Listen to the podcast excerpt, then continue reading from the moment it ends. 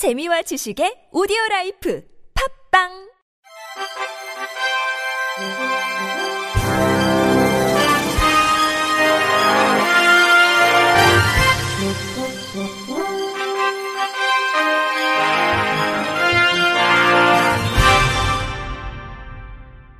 청취자 여러분 안녕하십니까? 6월 23일 목요일 KBRC 뉴스입니다. 미국 뉴욕 지하철이 오는 2055년까지 전체 역사의 95%에 장애인을 위한 승강기나 경사로를 설치하기로 했습니다. 뉴욕타임스는 현지 시각으로 20일 뉴욕 공중교통을 담당하는 메트로폴리탄 교통국 MTA가 장애인 권익 단체들과 이 같은 내용으로 합의했다고 보도했습니다. 미국 의회가 지난 1990년 제정한 장애인 이동과 관련한 법에 따르면 1993년 이후 건설되는 공공 건물은 장애인의 이동권을 보장하는 시설이 설치돼야 하지만 110여 년 전인 1904년부터 운행을 시작한 뉴욕의 지하철역은 대부분 이 법의 적용 대상이 아닙니다. 현재 뉴욕에 위치한 지하철역 472개 중 장애인이 이동할 수 있는 승강기나 경사로가 설치된 역사는 27%, 127 개에 불과한 것으로 이는 전체 지하철역 중 3분의 2 이상의 장애인 이동시설이 설치된 보스턴과 시카고, 필라델피아 등 대도시보다 낮은 수치입니다. MTA를 상대로 소송을 제기한 장애인 인권단체 측은 이날 합의에 대해 누구도 지하철에서 소외되지 않게 됐다고 평가했습니다. MTA는 2025년까지 81개의 지하철역에 승강기나 경사로를 설치하고 2035년까지 85개의 지하철역을 추가한 데 이어 2045년과 2055년까지 각각 90개의 지하철역에 승강기와 경사로를 설치하겠다는 목표를 설정했습니다. 존 리버 MTA 최고 경영자는 2055년까지 지하철역 95%의 승강기나 경사로를 설치하기로 한 목표에 대해 수조 원이 들어가는 큰 공사가 되겠지만 반드시 해낼 것이라고 말했습니다. 서울시 복지재단이 지난 21일 오후 2시 장애인 지역사회 통합 돌봄 포럼을 개최했습니다. 이날 포럼에서는 국내 장애인 통합 돌봄 방안과 자립주택, 의료 등 자립생활 지원 사례 등이 소개됐습니다. 성공회대학교 김용득 교수는 한국장애인 통합 돌봄을 위해 노인 통합 돌봄과 차별화해 일상생활, 주거, 이동, 보조기기 등을 지원하는 종합적 자립생활 지원, 노인 통합 돌봄과 유사한 주거, 건강생활 지원 등에 한정한 지역사회 통합적 돌봄과 의료, 지원을 탈시설 이행으로 한정하는 릴리즈로서의 탈시설 등 세 가지 방안을 제시했습니다. 김 교수는 지역사회 자립이 이루어지기 위해서는 거주 주거 영역의 서비스와 함께 장애인이 지역사회에 연결되기 위한 서비스가 구축돼야 한다면서 장애인 통합 돌봄의 주요 과제로 탈시설 지원, 고령 발달장애인 지원, 건강 지원, 장애인의 사회 참여 지원 등을 뽑았습니다. 도봉 노적성의 장애인 자립생활센터 이기영 팀장은 장애인 거주시설 이용인들이 정착을 하는 데 있어 서울시의 장애인 자립생활 주택들이 순기능을 잘하고 있다고 생각한다면서 서울 25개 자치구에서 장애인 자립생활 주택들이 확대되고 발전해 지역사회로의 전환의 역할을 하길 바란다고 피력했습니다. 산림의료복지 사회적 협동조합 추혜인 원장은 장애인 통합 돌봄을 위해 가장 중요한 것은 조정과 협력, 통합이라며 의사, 간호사, 사회복지사, 재활치료사 등 다양한 직종이 일을 하고 있고 의사들도 다양한 전문과 의사들이 협업하고 있다고 강조했습니다. 이어 장애인 건강주치 시범사업과 1차 의료 방문 진료 시범사업 등 제도 안에서 있는 제도는 활용하고 있다면서 없는 제도는 새롭게 제안하고 제도화 될 수 없는 것은 스스로 하자라는 마음으로 노력하고 있다고 말했습니다. 장애우 권익문제연구소가 오늘 오전 10시 국가인권위원회 앞에서 기자회견을 열어 법무부가 잘못된 치료 감호 종료 결정으로 정신장애인을 사망케 했다고 규탄하며 법무부 장관을 대상으로 인권위의 치료 감호소에 대한 철저한 조사를 촉구하는 진정을 제기했습니다. 연구소에 따르면 이번 사건 피해자인 고인은 정신장애인으로 지난 2016년 7월 위협을 가한 정도가 중하지는 않고 조현병을 앓고 있어 사물 변별 능력이나 의사 결정 능력이 미약한 상태라는 이유로 징역 6개월과 집행유예 2년, 치료 감호를 선고받았습니다. 이 선고를 통해 고인은 집에서 160km 떨어진 치료 감호소에서 현기의 11배인 5년 6개월을 살게 됐고 올해 1월 폐암이 발견돼 종료 처분을 받아 집으로 돌아왔으나 불과 70여일이 지나 사망했습니다.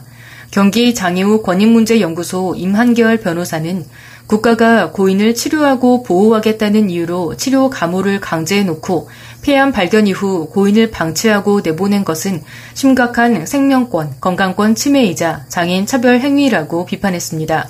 이어 치료 감호소에서 폐암을 초기에 발견했다면 폐암 발견 이후 무책임하게 치료 감호를 종료하는 것이 아닌 외래 진료를 받게 했다면 치료 감호소에서 퇴소할 때 활동 지원 서비스나 지역 정신건강복지협회에 사례관리 대상자로 연계했다면 결과가 달랐을지도 모른다고 토로했습니다.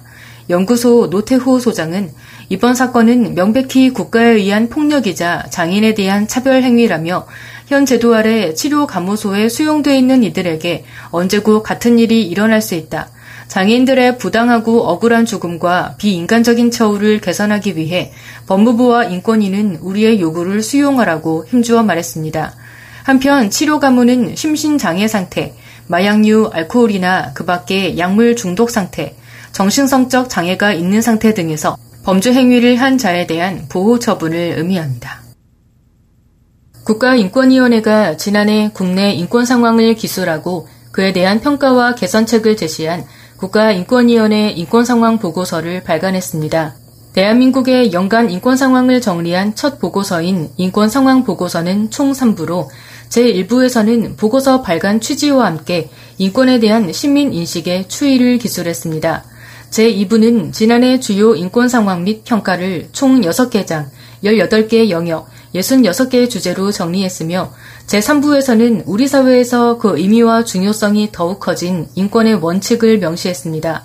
보고서는 인간의 기본권인 자유와 관련한 문제부터 사회적 소수자가 직면해야 했던 소외와 차별, 노동 현장에서 발생하는 인권 침해, 미래 사회에 중요하게 부각될 것으로 전망되는 인권 문제, 북한 인권 관련 이슈에 이르기까지 우리 사회를 달군 주요 이슈를 담아냈습니다.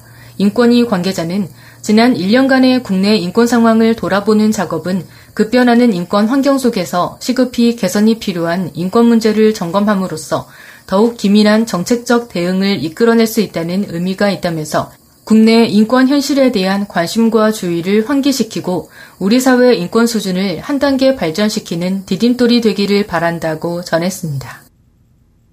경기도가 발달장애인 자조모임 활성화 사업에 참여할 자조모임 20개 팀을 선정해 본격 지원에 나섰습니다. 올해 처음 추진하는 이 사업은 발달장애인 당사자들이 주체적으로 활동하는 6에서 8명 규모의 자조모임을 구성 활성화해 발달장애인의 적극적인 사회활동 참여와 자립 역량 강화를 도모하고자 마련됐습니다. 이를 위해 경기도 발달장애인 지원센터가 지난달 17일부터 지난 3일까지 공모를 실시해 참여 신청서를 제출한 41개 팀 중 20개 팀을 최종 선정했습니다. 선정된 팀들은 매달 1회 이상 자조 모임 시행, 친목 활동 및 여가 활동, 자기 결정권, 통제권, 선택적 경험을 통한 자기 옹호 활동, 지역사회 경험 등을 하게 되고 한 개 팀당 활동비와 운영비 등 100만 원이 지원됩니다. 경기도 관계자는 발달장애인에 대한 지역사회에 편견 없는 시선이 필요하다면서 발달장애인 당사자가 스스로 자조 모임을 기획, 운영할 수 있도록 맞춤형 지원 사업과 정책을 지속해서 개발하도록 노력하겠다고 말했습니다. KT가 신체 기능에 제한이 있거나 보행이 어려워 일상생활에 불편을 겪고 있는 탈시설 중증장애인 가구를 대상으로 인공지능 돌봄 케어 서비스 보급에 나섰다고 밝혔습니다. KT는 중증장애인 가구 10여 곳에 인공지능 스피커와 사물 인터넷 기기를 연동해 중증장애인의 생활 공간을 스마트홈으로 구현하고 이를 기반으로 365일 24시간 AI 케어 서비스를 무상 제공한다고 설명했습니다. 앞서 KT는 연세대 교원 창업 벤처 기업인 MLP, 서울 북부 지역 장애인 보건 의료센터와 협력해 대상 가구를 선정하고 대상자의 질환이나 환경에 따라 각기 다른 수요를 파악해 가정마다 세심하고 적절한 서비스가 제공될 수 있도록 3개월간 면밀히 사전 조사를 진행해 왔습니다. 이에 거동이 불편한 중증 장애인들이 간단한 음성 명령만으로 조명을 비롯해 선풍기, 가습기, 공기청정기, TV 등의 가전을 직접 제어하고 커튼도 열고 닫을 수 있어 보다 쾌적하고 편리한 환경에서 생활할 수 있게 됐다고 KT 관계자는 설명했습니다. 또 외부인 방문 시 비밀번호를 노출하거나 현관까지 이동하지 않아도 원격으로 방문객을 확인하고 문을 열어줄 수 있고 위급 상황 시에는 KT 텔레캅 119 연계 시스템을 통해 24시간 신속하게 도움을 받을 수 있습니다. KT ESG 경영 추진실장 김무성 상무는 AI, 빅데이터, 클라우드 등 KT가 가진 국내 최고 수준의 디지털 기술을 활용해 다양한 영역의 사회 문제를 해결하고 고객의 삶의 변화를 이끌어내겠다는 것이 KT ESG 경영의 지향점이라며 앞으로도 디지털 플랫폼 역량을 기반으로 사회적 약자 앞에 놓인 장벽을 허물고 나아가 이들의 실질적인 삶의 질 향상에 앞장설 것이라고 말했습니다. 끝으로 날씨입니다. 내일은 오전까지 장맛비가 계속되다가 오후에는 중부지방을 시작으로 대부분 그치겠습니다. 다만 전남과 제주는 오후에도 비가 이어지겠습니다. 내일까지 예상 강수량은 수도권, 강원 영서, 충청권, 경북 북부, 전라권, 제주도, 서해 5도가 30에서 100mm입니다. 특히 수도권, 강원 영서, 충남권, 전북 120mm 이상, 전남권과 제주도는 150mm 이상의 비가 내리는 곳도 있겠습니다. 내일 아침 최저 기온은 서울 22도 등 19도에서 25도, 낮 최고 기온은 서울 27도 등 24도에서 33도로 예보됐습니다. 원활한 대기 확산과 강수의 영향으로 미세먼지 농도는 전 권역이 좋음 수준을 보이겠습니다. 이상으로 6월 23일 목요일 KBRC 뉴스를 마칩니다. 지금까지 제작의 이창훈, 진행의 홍가연이었습니다. 고맙습니다. KBRC